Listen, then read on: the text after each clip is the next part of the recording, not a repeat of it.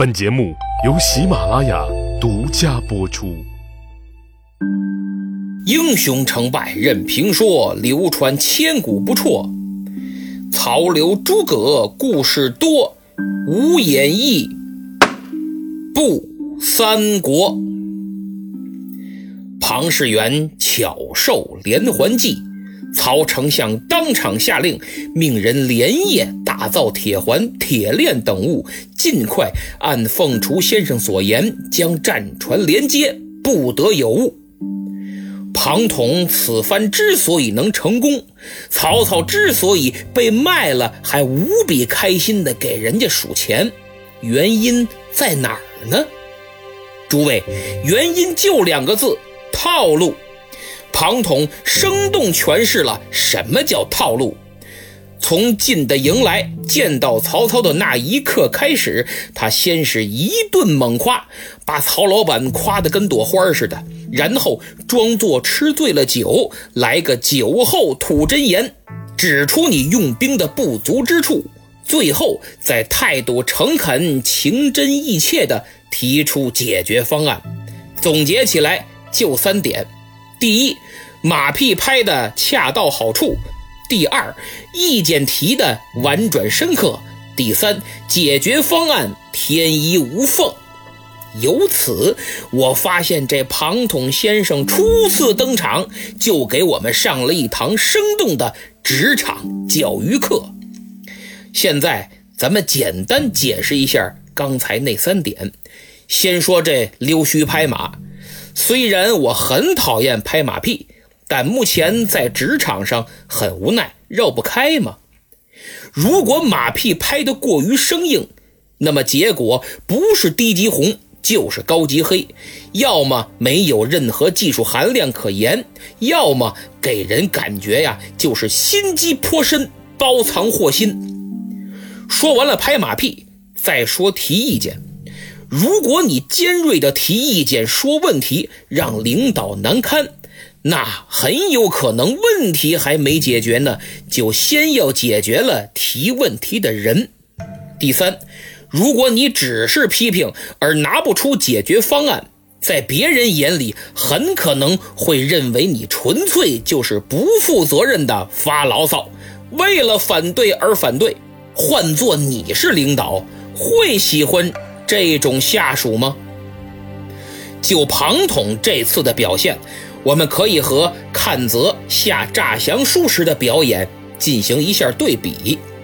阚泽是在精准拿捏曹操心理的基础上逆势而为，先是一顿贬损，然后再一顿吹捧，与庞统的套路啊正好相反。可令人称奇的是，二者虽做法截然不同，但相互衬托，相互呼应，因势利导，都取得了不错的效果。由此我也发自内心的对罗贯中老先生的笔法赞叹不已啊，真可谓峰回路转，恰到好处。所以有志于写作的朋友，还是要多读读名著的，多多益善。庞统之所以能圆满成功，在于他准确找到了曹操军中目前最重要的痛点，连环计又巧妙地抓住了客户迫切的需求，直击要害，解决了根本问题。起码在曹操当时看来是这样的。若是他得知不久之后所发生的一切，以曹丞相的一贯作风，恐怕庞统这只小凤凰马上就会变成酒桌上的一道菜了。闲言少叙，书归正传。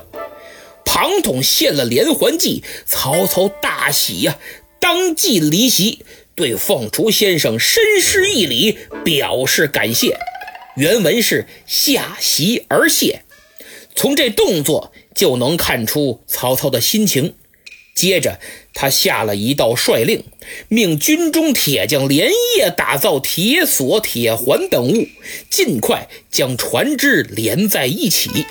中军回了一声得令，转身就出了大帐。这时候庞统心中暗想，行了，哎，计策已然成功，我呀得赶紧布置退身之策，安排后路吧。啊，丞相，经过我多日的了解和观察，发现江东许多有识之士、文臣武将对周瑜和孙权的抵抗政策极为不满，都认为这是螳臂挡车、以卵击石，应该早日归降。所以我想先回去一趟，劝说劝说，让大家呀都来投奔，如此则江东孤立无援，离心离德，丞相破敌指日可待。江东一破，刘备就更不足为虑了，这南方可定矣。哎，那可太好了，多多有劳，凤雏先生。曹操高兴得不得了，马上拍板，你去吧。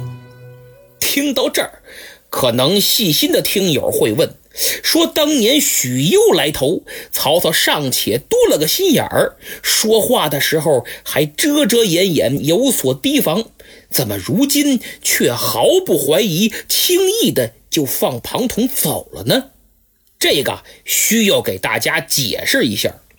荆州当地最大的豪族势力有四个，这四大家族分别是蔡、马、黄、庞。这蔡就是蔡氏家族，之前多有描述，就不说了。剩下三家目前还没怎么提，所以有必要补充一下。先说这马家，最具代表性的人物是马良。各位，可不是画画那个神笔马良啊，别混了，不是一码的事儿。这个马良日后追随刘备，而且深得诸葛亮器重。取西川之时，诸葛亮还特意留马良在荆州协助关羽。此人除了足智多谋，更关键的是其宗族势力在当地颇具影响，非常有利于荆州的稳定。如果你没听说过马良，那么他有个弟弟你肯定听说过，比他可有名多了，这便是一出祁山关键之战街亭保卫战的主将，后来被诸葛亮挥泪斩的那位马谡、马又长。说完了姓马的，说说姓黄的。黄家宗族里有个老头叫黄承彦，三顾茅庐之时咱们提到过，他有个闺女叫黄月英，嫁给了诸葛亮。这庞家最具代表性的就是庞统的叔叔庞德公，请注意，不是日后被关云长水淹七军斩了的那个庞德。这个庞德公曾经评价诸葛亮为卧龙，庞统为凤雏，司马徽为水镜，等于这三位的名号啊是他给起的，厉害吧？由此可见，庞氏家族的影响力在荆州有多大。所以当庞统说要去策反江东能人贤士之时，曹操根本没有反对和怀疑的理由，而是更加高兴，还表态说，先生若真能如此，便是大功一件，待奏明天子，定能位列三公，以后你就是副国级的干部了。庞统却很谦虚，哎呀，丞相，我是为江东百姓免受刀兵之苦，伸张正义才来投靠您的，并非为那荣华富贵，只是请丞相日后渡江一定要约束好手下官兵，不要滥杀无辜啊。哎，先生这是哪里话，我代表朝廷替天行道，奉诏讨逆，焉能杀戮百姓啊。嗨，丞相，我知道您肯定不会滥杀无辜，这不怕您的那些兵将不听军令吗？到时候又杀人又放火的，对不对啊？呃，这个，那以先生之见，依我说，丞相，您看这样行不行？口说无凭，为了保险，您给我写个榜文得了。如果有谁胆敢不听军令，祸害无辜百姓，我就把榜文往出一拿，直接抓了，给您发落。您看怎么样？曹丞相说：“行啊，没问题，这太简单了。”马上吩咐笔墨伺候，当场写了一副榜文，盖上大印，签上大名，交给庞统。好家伙，凤雏先生把戏演的这叫个足啊，真是滴水不漏，想怀疑都抓不出一丁点的破绽。临走，曹操又命手下送来不少金银珠宝，庞统看都没看，深施一礼，转身就走。别拿钱侮辱我！曹丞相心中更加佩服了，再次肃然起敬。就这样，庞统顺利的出了曹营，沿着江边往自己那船只停泊的地方溜达。他往前一看，就见月光下江水如镜，微风习习，波光粼粼。自己这酒啊，喝的还正好，有些微醺。事情办得又极为周密，非常成功，心情啊，想不好都难。志得意满的凤雏先生不由自主的就哼起了欢快的小曲儿，愉悦的心情简直无处安放。后人有诗赞曰：“赤壁鏖兵用火攻，运筹决策尽相同。若非庞统连环计，公瑾安能立大功？”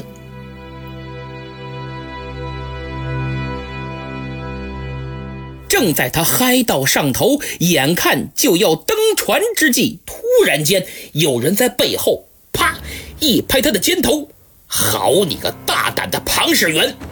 黄盖用苦肉计，阚泽下诈降书，如今你又来献连环计，如此毒辣，难道唯恐曹丞相这八十三万人马稍不尽绝，都葬送于这江中不成？”就这一句，声音虽然没多大，但对庞统来说，无异于晴空响炸雷，头顶闪霹雳呀、啊！哎呦！这曹营之中有高人呐、啊，一下就把近日来江东周郎煞费苦心的系列操作接了个底儿朝天。这谁呀、啊？庞统急忙扭向回头，定睛一看，哈哈，原来是自己的好友徐庶、徐元直。庞统出了一身冷汗呐、啊，已经跳到嘴边的小心脏这才又咽回了肚里。我的个天哪，元直啊元直，可不敢这样，会死人的。徐庶笑了笑：“世元呐、啊，你这一计足以破曹了，但别忘了我也在曹营啊，这一把大火烧起来，我怎么办？”徐庶那意思水火无情啊，回头玉石俱焚，我也一块陪葬了，咋整？庞统也笑了，我说元直，你别跟我扯了，你多聪明啊，还用我教你脱身之策吗？徐庶一听，哟呵，看这意思你不打算管我了是不是？要是有主意，我问你呀、啊，智者千虑还必有一失呢，你要是不教我个脱身之法，呵呵，你走不了了，信不信？我马上到丞相那儿去举报你，不仅连环计泡汤了，江东都得跟着玩完。回见吧您嘞！哎，别别别别别别！庞统满脸堆笑，一拉徐庶的袖子：“哎，这不逗你玩呢吗？来，扶耳过来，你这么这么这么这么办。”寥寥数语，徐元直是连连点头称是。嘿！太棒了，不愧是凤雏先生，这么好的主意还就得你能想得出来。二人你看看我，我看看你，不由得是仰天大笑。老友重逢，没有客套，没有寒暄，透出来情谊的醇厚与朴素。互道珍重之后，庞统乘船而去。每当看到这儿，我脑海里总会浮现出两名地下党员在敌后秘密接头的场景。单说徐庶回到大营，立刻吩咐手下心腹之人散播谣言。第二天，曹营中便出现了这样一个传说，说西凉的韩遂、马腾谋反，意图直取许都。很快，曹操就听到了风声，他甚是担心呐、啊。在那个讯息极不发达的时代，曹操率兵南征，大后方一直是他最为担忧的。如今风言风语，这种事儿对他来说是宁可信其有，不可信其无。他马上召集手下众谋士商讨对策。令他万万没想到的是，徐庶挺身而出，情真意切且态度诚恳地表示，自从到丞相帐下以来，好吃好喝甚是优待，可是身无寸功，觉得对不住丞相的知遇之恩。我估计这些话徐庶一定是咬着后槽牙说的。那么现在我们马上就要与江东决战，关键之时，马腾、韩遂要袭击咱们的后方，正是用人之际啊！我愿请命，率兵赶赴散关，把守隘口，监视敌军。如有变化，我随时向您汇报，到时候您这边再做反应也不迟。曹操一听非常开心，好好好，有原职前往，吾心安矣。他当即划拨了三千人马归徐庶统领，命臧霸为先锋，日夜兼程，奔赴西北。这就是庞统给他出的那个主意。而徐庶这一走，也造就了《三国演义》中三不明之一的徐庶下落不明，因为后文中再没提到徐庶了，就像四大美女之一的貂蝉一样，神秘消失了。就《三国演义》这部小说而言，徐庶是一个带有悲情主义色彩的人物，或许他不是你最喜欢的，但可能大多数人都会在他身上或多或少看到自己的影子。他富有才情，忠二仗义，外表叛逆，内心传统，有侠义之风，却因为各种意外因素无法施展自己的情怀和抱负，最终屈服于现实。大抵如此吧。人到中年，我个人认为最难的不是财富，不是仕途，不是圈子，而是妥协，向自己内心的妥协。所以当有人问我是最喜欢小说中的徐庶还是真实历史中的徐庶之时，我毫不犹豫地选择前者。真实的徐庶没有如此多的曲折，太过平庸。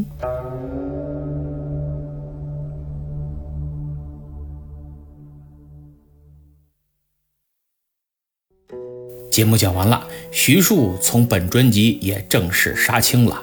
这个人物其实我非常喜欢，正如拉菲老师结尾写到的那样，看到了自己的影子。你是不是也无法施展自己的情怀和抱负，最终屈服于现实呢？我想很多人都能引起共鸣，真若如此，那就多听几遍吧，也算对已经逝去的敢打敢拼的青春致个敬。上期节目抢到沙发的听友名叫编个名字咋就这么难呢？一看这位就是个实在人，起个名字都有感而发，恭喜啊！别忘了给节目评个分。下面点几位给节目打 call 的听友，他们是严老师、三国米米、魏武尼一、李子郭郭，哎，感谢这三位啊，都是忠实的听友粉丝，每次都打 call。听友 Leon Leon 一八四三一 X X 说，希望大家有机会可以去襄阳看看。古隆中、南漳水镜庄、马月潭溪、庞公祠、卧龙大桥、凤雏大桥啊等等，处处都是三国故事。有机会一定去，等疫情好点到襄阳走一走，到时候咱们可以组个团，大家一块儿去看看。混吃等 S， 呃，不就混吃等死吗？这名字起得太直接了啊！他说今天是儿子九岁的生日，他也要求听会儿《五演义》不三国，尹老师讲的真的很生动。谢谢您和您家宝贝儿的抬爱与赏识。我看您留言是二十九号，前天，那就补个生日祝福，生日快乐啊！我发现咱们这节目里小学生听友还挺多，而且经常晒考试成绩，还都是学霸。看来作为父母，教育压力不小啊，必须要精心辅导孩子的成长和学习。可能有的家长说工作太忙顾不过来，有的说孩子这功课太难辅导不了，更有的除了学习其他都不知道这孩子该注意点什么，怎么引导。没关系，今天我就给诸位家长推荐个神器，西马平台最新产品多功能全智能的蓝牙音箱学习机，全名叫小雅绘读学习机。它有超过一亿组儿童语言智能互动，根据孩子的成长设计五大能力课程体系，学习和成长出现的问题基本全帮你解决了。覆盖一到九年级二十八个版本中英文教材翻读点读，还联合牛津大学出版社推出牛津阅读树分级阅读绘本，不仅是孩子的学习好伙伴，更能秒变环绕立体声超级蓝牙音箱，孩子和你都需要。总而言之，一个不能当学习机的音箱不是孩子的好伙伴。有兴趣的朋友请点击节目主页购物车图标，或者点击我的头像进入主播主页，再点击我的店铺前去查看。最后隆重介绍一下本周新加入西米团的两位朋友，他们是明明坚强伟大和力挽松紧马踏圣经。第一位明明坚强伟大还真是头回见，虽然没留过言评过分，但立马加入了西米团，典型的那种能动手就别吵吵，是吧？力挽松紧马踏圣经是我明末清初的忠实粉丝，上周我更新的节目正好是松紧大战的高潮，可惜内容跟他这昵称啊相反，不仅洪承畴没能力挽松紧，清军也很快就要马踏北京了，可悲可叹。你俩赶紧私信联系我啊！我发给你俩西米团微信群的二维码，进群领取特别节目。现在我一共有十四位西米团成员，人不多，希望朋友们赶紧加入，我在这里等你，咱们不见不散。